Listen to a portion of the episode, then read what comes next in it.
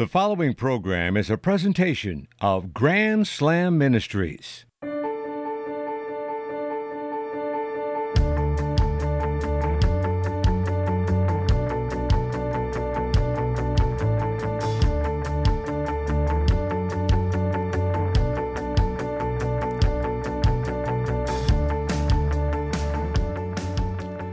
Hi again, everybody, and welcome to this week's edition of The Dan Scott Show. This is our 11th episode.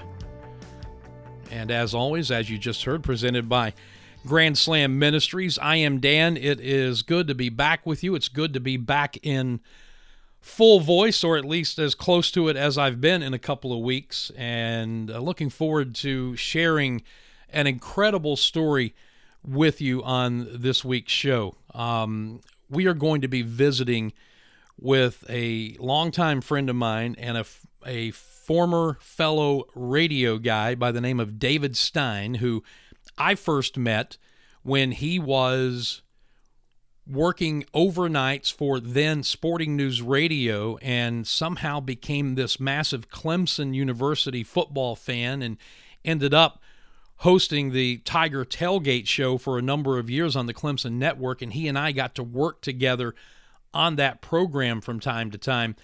Just an incredible man, one of the nicest human beings I've ever met, and has a story that you are not going to believe. I'll set that up in just a bit.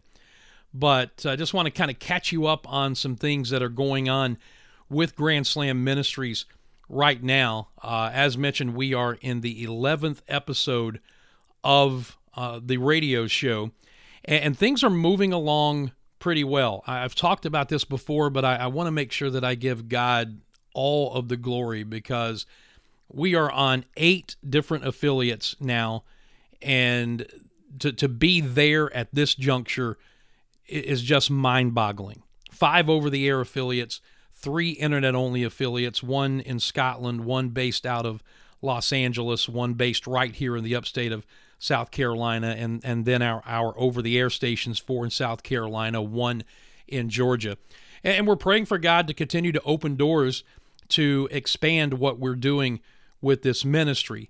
And uh, we'll just ask you to join us in prayer there because, in order to do that, obviously it's going to take uh, funding to to be able to buy time on some stations. We're hoping other stations, like several of the ones that we're on now, will uh, want to carry the show at no cost.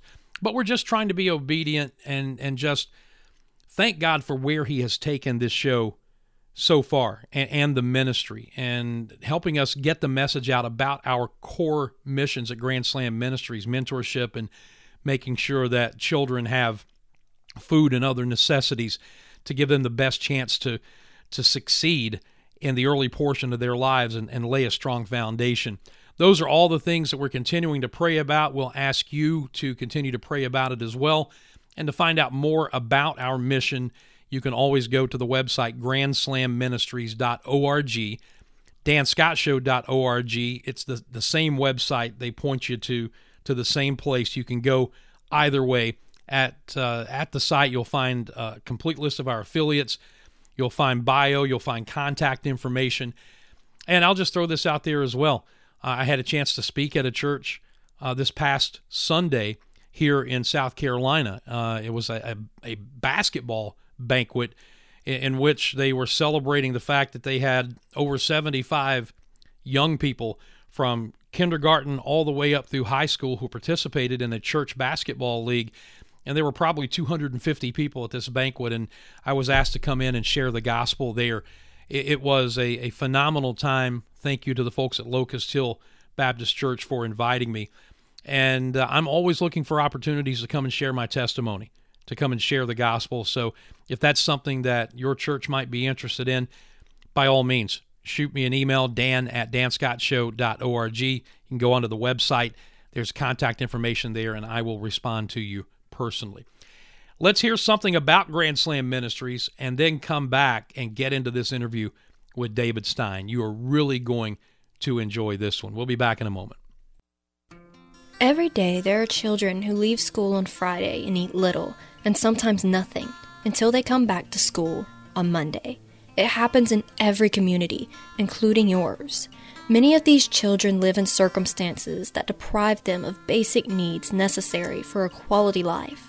At Grand Slam Ministries, we want to change that. We want to invest in our children, giving them hope for the future. That investment includes necessities such as food, clothing, school supplies, and a safe environment to play, to study, to live. Please visit our website, grandslamministries.org, to find out more about our ministry and how you can help. We're just getting started. Will you come alongside us for the children's sake? Again, that's grandslamministries.org. Want to see a listing of our affiliates? Check out videos or listen to past shows and explore our archives? It's all available at our website, danscottshow.org. And now, back to the show.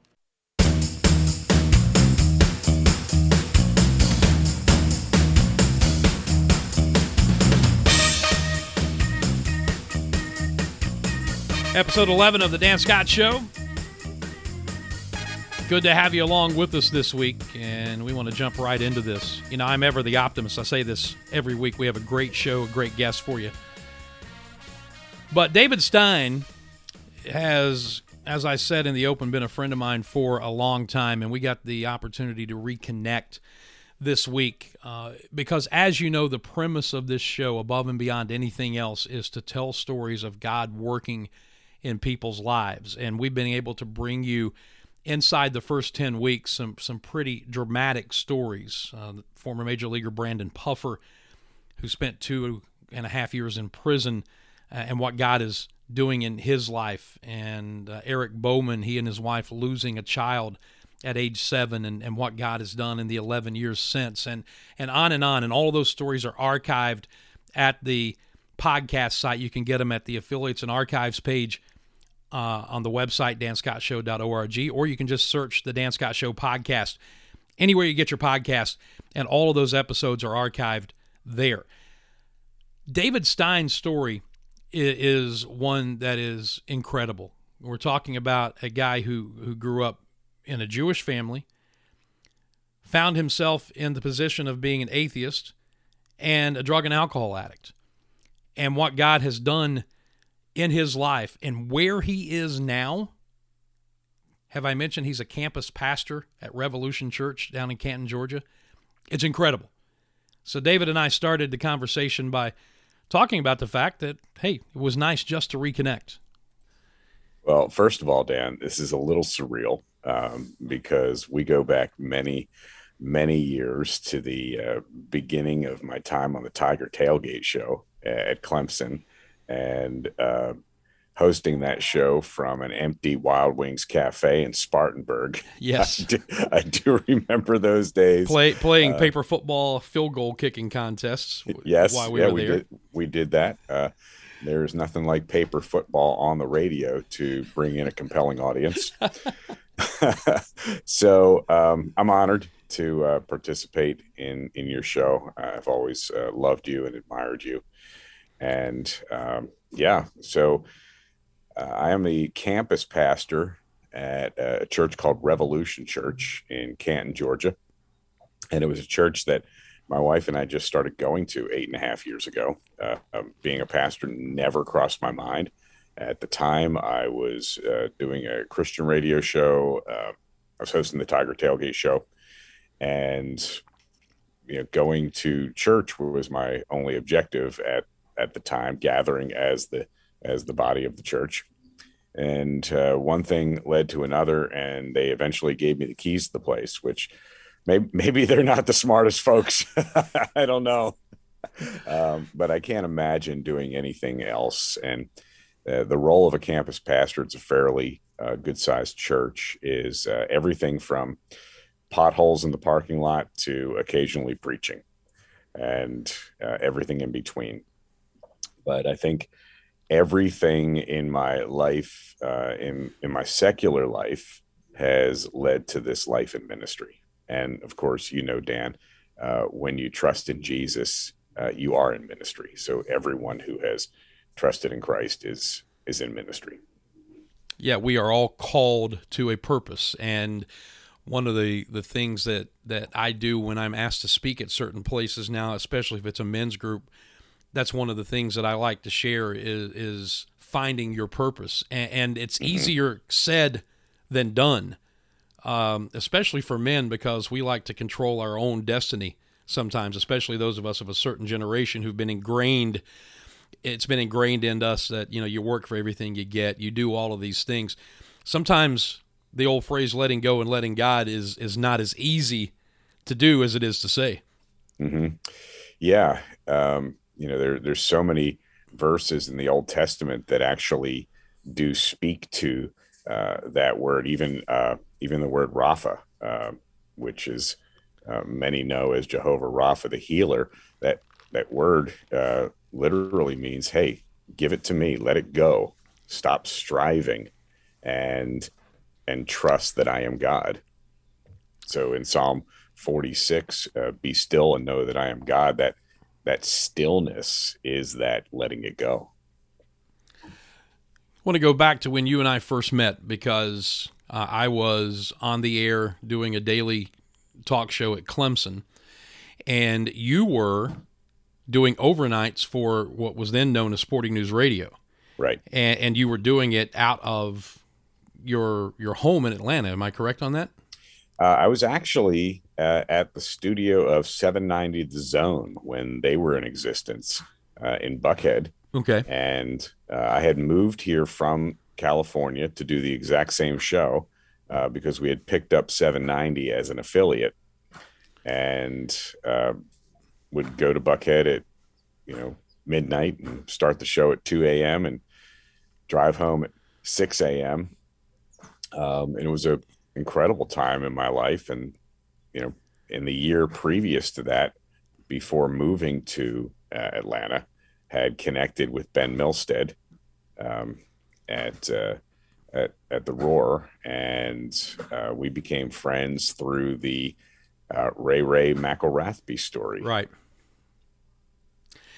And the the show that you were doing was such the antithesis of anything that was on radio at the time, and especially is on radio now. Where talk radio has gone now uh, in the mm-hmm. sports talk genre is is so far off the rails in my estimation.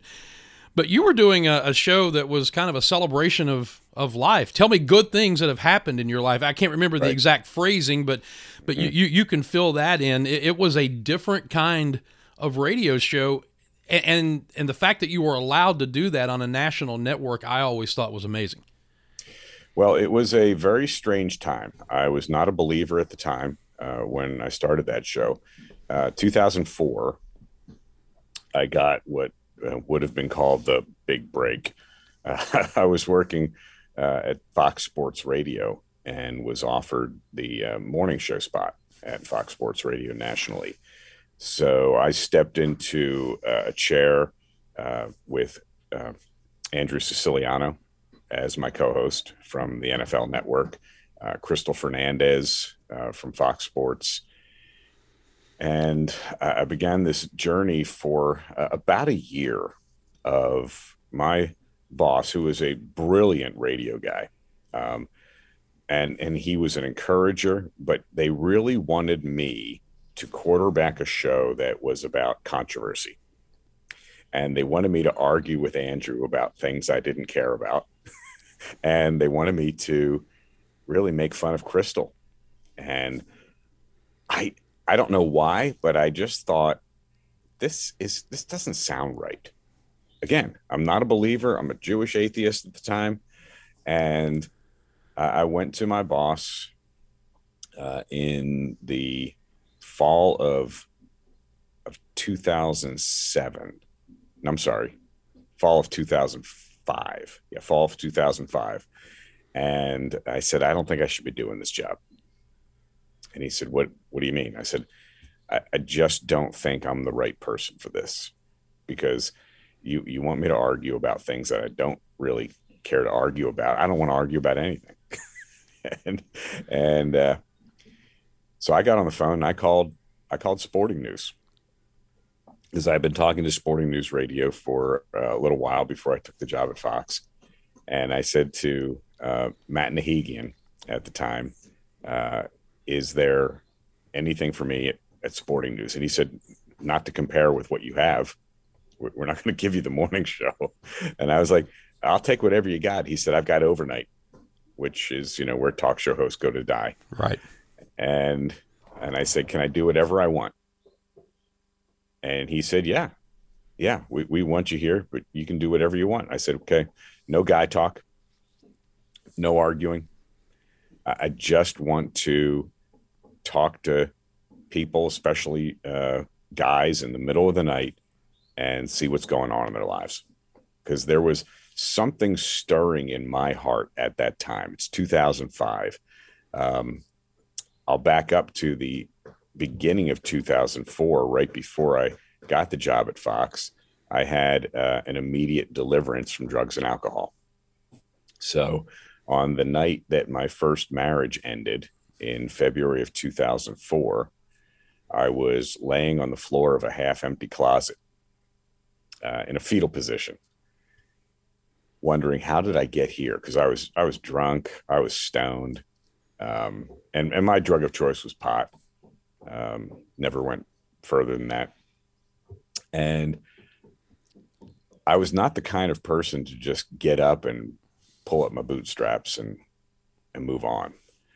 But I felt a presence in that closet in the beginning of 2004 kind of lift me up off the floor. And when I stood up, I was stone cold sober, Dan. And that's 18 years ago. Is it 18? Yeah. 19? Whatever that is. Do the math. Um, and I haven't had a drink since. I haven't gotten high since. I haven't had a desire mm-hmm. to do either one. But I thought I did that on my own strength. So here I am living in Los Angeles. So I start going to self help classes and, you know, where it's all about me. It's all about me. Okay, let's talk about you. What do you think about me? right, right, right. That's that's that mindset.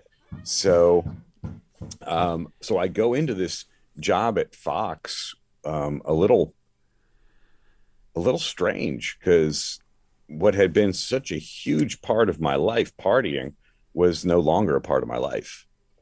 So I think God was working at that time. So mm-hmm. I get the sporting news and I start the show in November of 2005 called The Celebration of Life Through Sports, where every caller had to tell me something good going on in their lives. And things started to happen, Dan, on that show uh, that I could not explain. Uh, I remember uh, a guy by the name of Daryl listening on an affiliate in North Carolina. And he was telling me about, I think the topic that night was Little League horror stories. Because it wasn't about breaking down games and it wasn't about arguing about the bad call in the game or who the coach should be next season. It was really situational. So when an athlete would get in trouble, a DUI, um, a shooting, something like that, I wouldn't talk about that and tear down the athlete. I would say, hey, how has a DUI affected your life? Call me up if you've been shot. What's that like? Uh, and so it became this very cathartic, almost um, therapy session for four hours in the middle of the night. And this guy, Daryl, calls up and tells us this little league football horror story, midget football horror story. And uh, he said he broke his cousin's leg accidentally.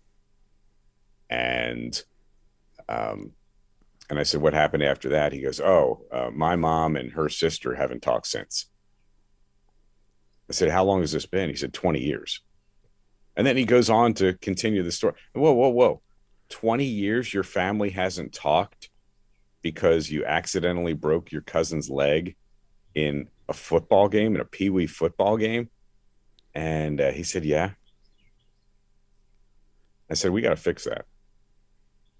Well, he calls up the next night crying.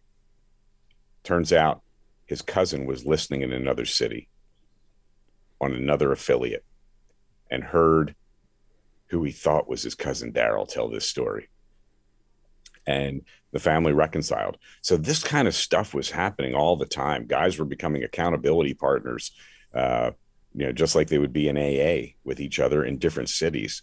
So I started wondering at the end of 2006, having done this show for a year, is there a God? And could he possibly have anything to do with my life? All right, let, let, let's pause right there.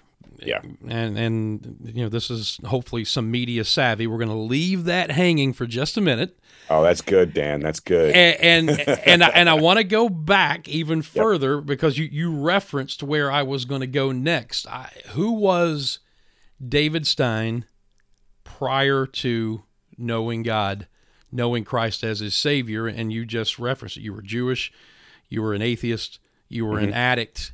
Tell yep. me who David Stein was and how you got to where you were before we get to where you are. That's a great question. Um, and I certainly don't want to glorify no my past. But it's part but of but it's part of your testimony. It it absolutely is part of my testimony. So I grew up in uh, the Philadelphia area. Um, and I'm so proud of all of my three teams that lost in the championships this year. um, and I, I, grew up in a Jewish family.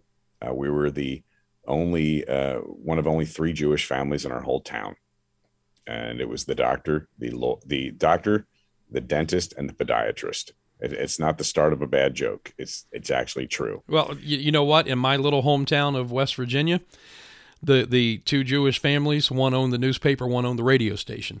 So, mm-hmm. um, yeah, and and of course, coming out of uh, you know most uh, n- most eastern United States, whether it was the Northeast or West Virginia or uh, the South, most Jewish people who came from Eastern Europe, uh, whether it was before World War One, after World War One, or after World War Two, um, they they had to make a name for themselves. They they had to work hard. They had to get education, um, and especially uh, my parents who uh, grew up during World War II, knowing that um, our ancestors were being slaughtered, and uh, they were the scientists, they were the doctors, they were the um, physicists that were being slaughtered. So education was really important in my family. So they were very proud when I flunked out of school. uh, so I grew up Jewish. Um, we didn't do anything strange. It wasn't like, um, you know, we were anti God. We just didn't talk about God. And I never really picked up on that because we did go to synagogue. We did go spend um, you know a few years learning Hebrew so I could get bar mitzvah at the age of 13. So I got bar mitzvah at the age of 13 and never walked into a synagogue since. Um, and it was um, it was strange because I didn't realize until much later in life that my parents never believed in God. They both had uh, traumatic family things happen to them early on in life my dad's mom died at the age of nine. Uh, my mom had a tragedy in her family. So they gave up on God. They figured, hey, if there is a God, he would not have let this happen. So bad theology, and but that's how that's how it played out. So, so they were Ju- they were Jewish by by ritual. Yes, yes, uh, very secular, mm-hmm. uh, as many Jewish people are in the United States. Uh, they will continue to do the uh, ritualistic things, the bar mitzvahs, celebrating Yom Kippur, Rosh Hashanah, Hanukkah, things like that, to keep the Jewish line in the family, but no connection to a creator. Mm-hmm. Uh, very humanistic in in their thinking. So uh, I just kind of went about my life doing what I wanted to do when I wanted to do it. Um, had some uh, minor successes in in business and radio, and some uh, some big failures in school and business. Um, when my grade point average in college at Franklin and Marshall College in Lancaster, Pennsylvania, partying with the Amish. Uh, when when when my, when my grade point average and my blood alcohol level met, uh, that was a good time to leave school. Right. Yep. So um, got my first job in radio and when I was 26, 1986, and got married at 32, and and really never never changed. I just kind of did what I wanted to do when I wanted to do it.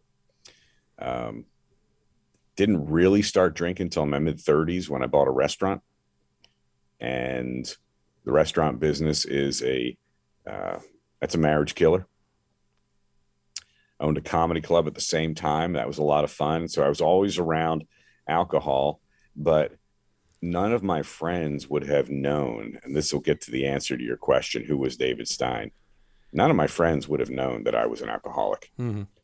I might have had a beer or a glass of wine with them while we were out or after a show or at the restaurant, but my inside life was miserable. So I would go home and finish off that bottle of wine. I would go home and drink three, four more beers. I would go home and smoke a joint. And I would self medicate. Uh, as I look back, it was more self medicating than David Stein, life of the party kind of thing. You're, you're searching as I share in my testimony, and we went about it in in different ways and sometimes in similar ways. But you're searching for something to fill that hole. That's right. In here, there, there there's right. there, there, there, there's something that's not satisfying the inner David Stein, and you can, right. and you can't figure out what it is. That's exactly right, Dan. Yes, and I would just drink and get high until I fell asleep and I'd get up and I would be fully functional the next day and run the business, do my radio show, whatever that was at the time, and just continue on in my life. When did you realize that maybe things were starting to spiral out of control? I would say the wait, big wake up call was February 2004 when I, I just I just never saw any of the signs, Dan. Mm-hmm. I kind of ignored uh, a lot of it. And when my marriage ended pretty abruptly, um, that's a pretty big wake up call. And that was the moment that I believe I got freedom from from my addictions. Visiting with David Stein, who is a longtime friend of mine. He was smart enough at some juncture to get out of the radio business, and now is a campus pastor of uh, Revolution Church down in uh, Canton, Georgia. And uh, we're we're sharing sharing his story as we do on this show of of God working in the lives of people. So you, you didn't know Christ at that time, but it's obvious no. there was something supernatural that happened to you as far as the freedom from the addiction. Right. So when do you start thinking, hmm, maybe there is somebody up there? That's a great question. It was about a year into that sporting news show when things were just happening on the show that had nothing to do with me. Mm-hmm. It was, you know, people connecting with each other from different cities, um, families being reconciled guys calling up saying, "Hey, you know, I want to stop drinking too." And I'm like, "I've got, I've got nothing to do. With. I'm just turning on a microphone in the middle of the night." And I began to wonder, is there a God? And could he have had anything to do with my life? So I did what you know anybody would normally do: call their therapist. Which, if I can say so without getting myself in trouble, it, it sounds like a very Jewish thing to do, right? Um, I, a lot of people have their. Yes, they do. Yes, they do. Um, as a uh, as a pastor, and and I say this all the time, all of the pastors at our church, we have counselors that we see, mm-hmm. um, and I don't know how pastors do it without a counselor. So I called mine and and set up a very unorthodox phone session in 2006, long before uh, Zoom calls. Mm-hmm. We get on the phone, and I'm sitting in my apartment in Glendale, California, and it's about two o'clock in the afternoon. And I asked the question before we get into this therapy session Is there a God? And could he have had anything to do with my life? And she paused and said, I've been waiting a long time for this. And she took off her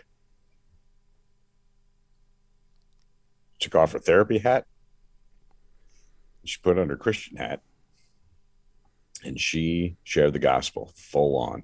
She told me who Jesus is. She told me what he did on my behalf.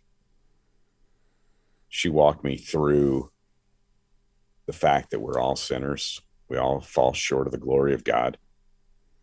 She walked me through the fact that there's a penalty to sin and it's death, it's eternal separation from God.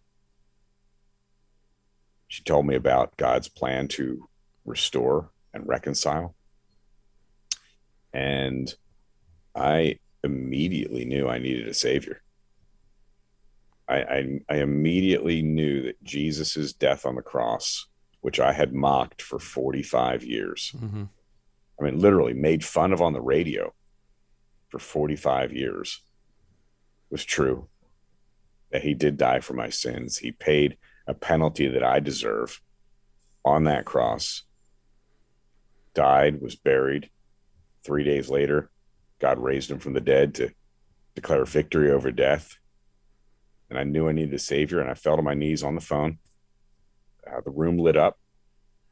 I trusted in Jesus. She walked me through what that looked like. And a flashback to that closet in 2004 and I knew who had picked me up off that floor.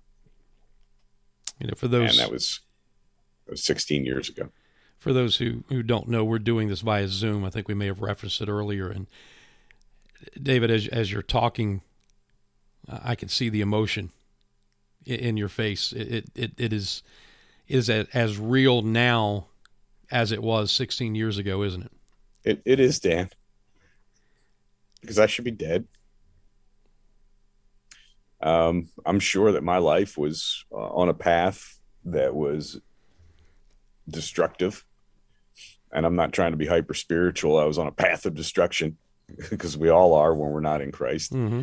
Um, but I was on a path of definite destruction, not caring about you know anything.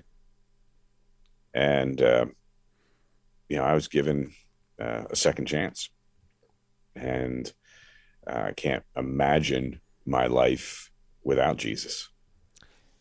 And I think we need to, to circle back here. When you made the appointment with that counselor, you didn't know she was a Christian, did you? No, no. I knew she was a little crazy, but I didn't know she was a Christian. it, it's just, it's an incredible story and I, have heard it before, but it's been eight or nine years since I've heard you tell this, and, I'm getting goosebumps all over again because it, and, and we have this advantage of being able to see things in hindsight that you can't see when you're in the middle of something. But right in in in my story, in your story, when we look back on it, we can see God's hand moving in our lives and putting these pieces in place when we had no idea what was going on. Even before we had submitted our lives mm-hmm. to Christ, He is putting all of these pieces of the puzzle together to bring us to that moment. And when I share my testimony, one of the things that I say is I get to that moment where I finally surrendered. I say, "Aren't aren't you glad?" And I ask you this, David, aren't you glad we have a God who pursues us? Oh, I look back, Dan, and I see the seeds that were planted. Um, you know, when I was at Fox, a guy by the name of Tony Dungy was our guest every Monday mm-hmm. for a year. And I look back and I go, I don't remember anything he said, but I'm sure he planted seeds. I had a best friend who worked for a radio network across the hall from Fox Sports Radio. And we were on in the middle of the night together uh, on separate networks, and he would always have a Bible under his arm. And he never told me about Jesus. But I wonder if he planted seeds. Mm-hmm. I called him the day I got saved. And uh, I said, How come you never told me about Jesus? And he said, I didn't think you would listen. And I have made it my mission, or the Lord has put on my heart to to have this mission of not saying no for anybody. Mm-hmm. Um, you know, saved at 45. I'm 61 now. I don't know how much time I have left. I'm, I do not want to play church. I, I tell this at our membership class. Hey, this may not be the church for you. If you're looking for a cruise ship to sit back, um, this might not be the church for you. If you're looking for a battleship, because we've got a real enemy and eight out of every 10 people you encounter don't know Jesus, come on, let's go. Game on. You know, you and I got so, saved at the same age, by the way, 45. Wow. How about that? That's wild. What did your family think? What did your friends think when you go from this this secular Jewish atheist addict to Christ follower and and just that amazing transition? What how how did people react? Uh, poorly. uh, my my mom didn't want to talk to me. Uh, thought it was a betrayal, and I was not uh, mature enough to talk to her from the point of view of a Jewish believer. Mm-hmm. I ha- I had a radical transformation. So in my mind, I'm I'm a Christian. I'm using Christian words. I'm using the words Jesus Christ, even though the day before I was saved, I was making fun of Jesus, mm-hmm. and um, and I had forgotten that even the words Jesus Christ to somebody who is Jewish is cringeworthy. So I made that mistake with my family to not speak to them in their language. Not that they were speaking Hebrew or Yiddish all the time, but later on, I began to speak to them about the Messiah. Right. I, I began to speak to them about Yeshua, the Hebrew name for for Jesus. Uh, I began to uh, speak to them from the point of view of a Jewish believer as opposed to a Christian. And I spent uh, years, years, 12 years um, talking to my dad uh, about Jesus. And uh, he got very sick uh, in 2020. And he had gone from he didn't want to hear about Jesus to he was interested in this Jesus mm-hmm. to watching my sermons to asking me what I was going to preach on. And the last few months of his life, and I was the only person flying in 2020. I was going back and forth on an empty plane to to California, and I would just sit there and I would read Isaiah 53 to him uh, while he was in his bed and on his deathbed, a couple days before he passed away, uh, I was on the phone with him, and I said, "Dad, you you don't have to fight it anymore. It's okay to say yes to Jesus." And I had shared the gospel with him many times, had prayed at his bedside many times, and at that point, he wasn't able to communicate. Mm-hmm. So I say to him, "It's okay to say yes to Jesus." There's a long pause. And the next thing I know, my mom picks up the phone. She says, I don't know what you just said to your father, but he smiled for the first time in weeks. He nodded his head and put his hand up in the air. Wow. So I believe, Dan, that we have we have a merciful God mm-hmm. who reconciled my dad uh, on his last moments. And uh, I, I sometimes forget that I'm going to see him again. That's amazing to me. Uh, my mom is still pretty hostile toward mm. toward God. She she'll let me pray for her now, so that's a breakthrough. Uh, she's 91. My brother doesn't want anything to do with Jesus, um, but you know it's it's something that I'm I'm going to pursue, and I'm praying that God brings people into their lives to share the gospel with them, uh, to plant more seeds, to water the seeds that I have planted. Mm-hmm. Uh, my friends, uh, I stopped hanging out with my friends. Uh, I didn't know if I was strong enough to hang out with the guys that I was partying with. So for uh, a few years, I really didn't see anybody, and that was hard. Uh, and then later on, I reconnected with them and told them about my journey, and they they all said, hey, you know, they respect that. And uh, I'm friends with some of these guys today. Continuing to visit with David Stein as we kind of start heading down the home stretch here. It, it's just, it, it's such an incredible story to sit and listen to. And, and one of the things that's hard for us, I think, and and and, and I, I appreciate the phrase that you used a minute ago. Maybe God will put somebody in their lives. You know, maybe you're not the one that's going to get the chance to, to see the, the fruit of, of your labor because the Bible tells us some sow and some reap. Maybe That's you're right. may, maybe you're the sower with your Mhm. mom. Maybe you're the sower with some of your friends, and maybe somebody else will will do the reaping. But the bottom line is you have to be obedient and do what God tells you to do, and and, Mhm. and you've done that. Well, um, I, I see God working in my family, and I, I really don't want to say anything right now because um, I don't want to manipulate that in Right. case they do. In case they do listen to this, Mm-hmm. and but God is doing a mighty work in my family in a way that it's really God saying, David, just get out of my way Right. get out of my way. It's not on your shoulders. You're not the one that's going to fly to California and lead them to salvation. Somebody else will. And uh, so that's pretty cool to see. Um, but but you're a guy. But you're a guy, David. Guys, we want to fix things, right? we we do want to fix things. and and uh, I'll tell you, Dan, it was uh, it was March seventh, two thousand seven. I'll never forget this. I'm a brand new believer. I've been saved like a day and a half. It was actually like five months, but it was a day and a half. Right. and I get invited to some guy's church to hear some guy preach, and it was the Shepherds Conference at John MacArthur's church Mm. In, in California. Say what you say about John MacArthur, whatever, but I, I didn't. I just got invited to this. So turns out I'm there with three thousand pastors. Uh, thinking to myself, I'll never be one of these guys. and uh, John Piper's father had passed away that day. So another guy preached, and he preached on Isaiah 66. And it was the first time that I understood the sovereignty of God, his omnipotence, and my position of submission to him.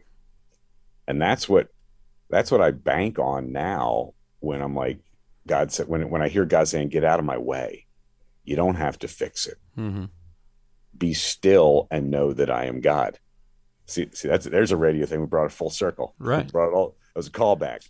Um, so he's preaching on Isaiah 66, and he says, "Thus says the Lord: Heaven is my throne, the earth is my footstool." And I was like, "Are you kidding me? That's how big you are." And he goes on to say, "But this is the one to whom I will look, the one who is humble and contrite in spirit. And I have fought that for 16 years, but always reminded that he opposes the proud but gives grace to the humble. it, it is something, and and I I, I share this uh, all the time. When I was doing the Clemson baseball games um, years ago, before I was saved and just started, people started telling me how good I was at it, and it didn't take me long to believe them. Mm, And I went from being thankful to have a job to being an ego driven jerk. So you can Mm. make that jump very quickly. So it, it, it it's an ongoing thing. You do you do have to remind yourself to be humble. And you don't want to pat yourself on the back for being humble because that that Mhm. defeats the purpose, but you do have to remind yourself of just what you said. yeah, it's it's a daily practice of preaching the gospel to yourself, looking up at the cross, and and recognizing it's it's. And my wife came up with this on the radio. It's really tough to be on your high horse when you're looking up at the cross. I like And- that. and I, I'm going to steal I that lo- by the way. Please do please do. Um, you can always quote lj stein. Um, and, and and god's sovereignty is is another thing to bank on. I, I just preached on the attributes of god and his sovereignty and who he is and his immutability that he never changes uh, and the fact that he knows everything. Nothing has ever occurred to him. You know, D.A. Carson said has it ever occurred to you that nothing has ever occurred to god um, he he knew before Betsy King played golf at Furman that Furman would be in the NCAA tournament. Yeah, some people at Furman would have liked to have known that a few years ago, but that's another story for another time. Uh, you know, we could just keep going and going. We've got about five minutes left, um, hmm. but we, and we haven't even gotten to how you met Leanne. We haven't even gotten really to the genesis of the radio show and and all those other things. But uh, in, in the, CliffsNotes version, God put an amazing woman in your life. Yes, um, we met at a Starbucks in Woodstock, Georgia. Uh, I wasn't looking. She wasn't looking. She had just come back from a year in China teaching three year olds English in a Christian underground church. And she came back at the age of 28. Uh, I don't need I don't need a man, God. It's just you and me, God. I was 50 and had been divorced for many years and was not looking. I was just at Starbucks because they had the free internet back then. It's 2010. Right. And I'm sitting next to her 60 days later, we got engaged. 60 days after that, we got married. And it's been, from what I can tell, an incredible partnership ever since. It, it has. Uh, I was doing this Christian radio show, and she stopped by the studio. Um, I don't know how many years. Well, if we've been off radio for three years, so about 12 years ago. And we've been married 12 years. So she stops by the studio uh, to show me some ugly chairs that she had bought off of Craigslist. and uh, I did what any good husband would do in radio. I shoved a microphone in front of my wife, and she knocked it out of the park. Two weeks later, we were the new morning show. We did that for eight years, and it was called Rise and Stein. A lot and of hu- a lot of husbands and wives working together would be a disaster, but for, especially newlyweds, right? but but obviously yeah. for you it was it was wonderful it was it was wonderful um, she was more than happy to become a clemson fan so uh, it was an easy transition uh, like a month into our dating life which was only you know four weeks before i asked her to marry me I, I asked her if she had ever been to a college football game and she said no and i said well I do this thing up at Clemson. It's it's kind of fun uh, would you like to go to a football game? So I didn't tell her any details. And uh, so I took her up to Clemson uh, on Friday and we went over to uh, the stadium and we got in the elevator. She goes, Where are we going? I said, I'm not going to tell you. And uh, knocked on Coach Sweeney's office because a year earlier, and this is, we can wrap this up with this a year earlier, I'm interviewing Coach Sweeney, and we didn't even talk about football. We're in his office for an hour and a half. We're talking about Jesus. We're talking about our testimonies. We're both crying. And he said, Do you think you'll ever get married again? I said, I don't know, coach, but I'm tired. And he comes up to me in that Coach Sweeney way that he has. And I, I think if I had had a helmet on, he would have grabbed me by the face mask. and and he said, Do not grow weary of doing good for in the end you'll reap a harvest if you do not give up. So he's he's given me Galatians 6 9. Right. And then he backs away and he has that big Coach Sweeney smile and he goes, Now go find yourself a girl from Alabama. well, turns out Leanna's from Dothan, Alabama. So I bring her to Coach Sweeney's office a year later and I said, You told me to. Here she is. That's fantastic. And then we got married a month later. Wonderful.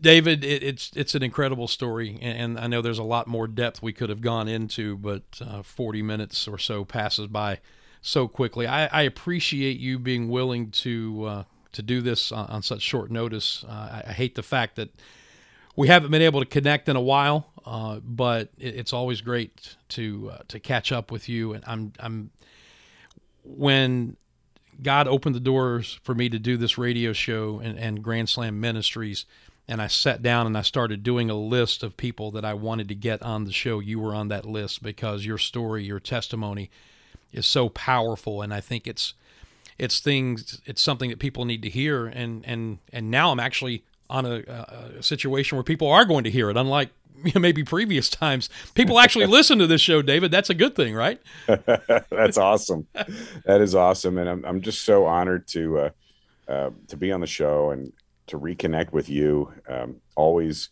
uh, a dear friend. You were always such an encourager, and um, I just want to encourage you to keep doing what you're doing and do not grow weary, or you will reap a harvest in the end. What an incredible friend! What an incredible testimony! What an incredible God we serve, David. Thank you so much.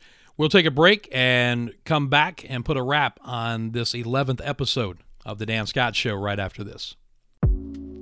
Is there someone in your life who has been a spiritual mentor?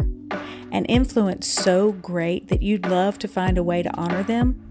For a gift of $200 or more to Grand Slam Ministries, you can dedicate a segment of The Dan Scott Show to that very special person. Honor someone who is currently in your life or remember the legacy of a loved one who has passed.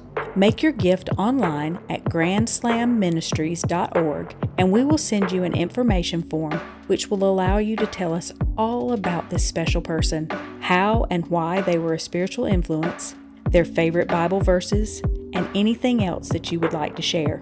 In doing so, you'll be covering our cost of one week's production, helping ensure The Dan Scott Show stays on air and continues to share stories of loved ones like yours. In addition, you'll get your own copy of the program in which your loved one's story airs, either by MP3 or CD. Help the legacy of your spiritual mentor reach others with your gift of $200 or more today. Do so online at grandslamministries.org. That's grandslamministries.org. Like what you hear? Have a question or comment? Maybe a guest suggestion? Drop us an email and let us know. Dan at danscottshow.org. And now, back to the Dan Scott Show, presented by Grand Slam Ministries.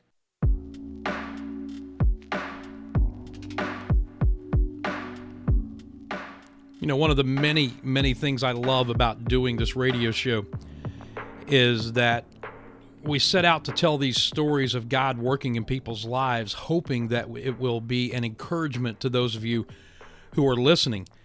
And oftentimes, almost without fail, in fact, I end up being the one who is encouraged. And, and David Stein has that effect on people. He is just incredible uh, and I can't tell you how much I appreciate his willingness to come on and be vulnerable and share. And again, you know, in watching as I'm watching him on, on Zoom, and he's told his story, I'm sure, hundreds of times, you can still see the raw emotion in his voice. It is absolutely incredible. And, thank you, David, for again spending some time with us. As we wrap up today, I just want to tip a cap to our eight affiliates. Uh, I mentioned at the beginning of the show we're on five over the air stations, three internet only stations. Our flagship is 94.5 FM The Answer, WGTK in Greenville, South Carolina. We're also on WZLA Classic Country 92.9 FM in Abbeville, airing 6 to 7 p.m. on Sundays. Spartanburg Sports Radio, the Fox Sports affiliate there, 98.3 FM and 1400 AM, 9 to 10 AM on Sundays. WFBS Sunny 107.9 FM Sundays 11 a.m. to noon, and WMNZ down in Montezuma, Georgia, Sundays from noon until 1 p.m. Our internet only affiliates, Cornerstone Christian Radio, which is based out of Los Angeles, cornerstoneChristianRadio.net. Lake Keowee Radio online here in the state of South Carolina, and PaisleyRadio.com in Paisley, Scotland. Thank all of you for believing in this show and jumping on board with us in our infancy and we're hoping to add to that family. We'll be back with you again next week. Until then, I'm Dan Scott. God bless you, and so long, everybody.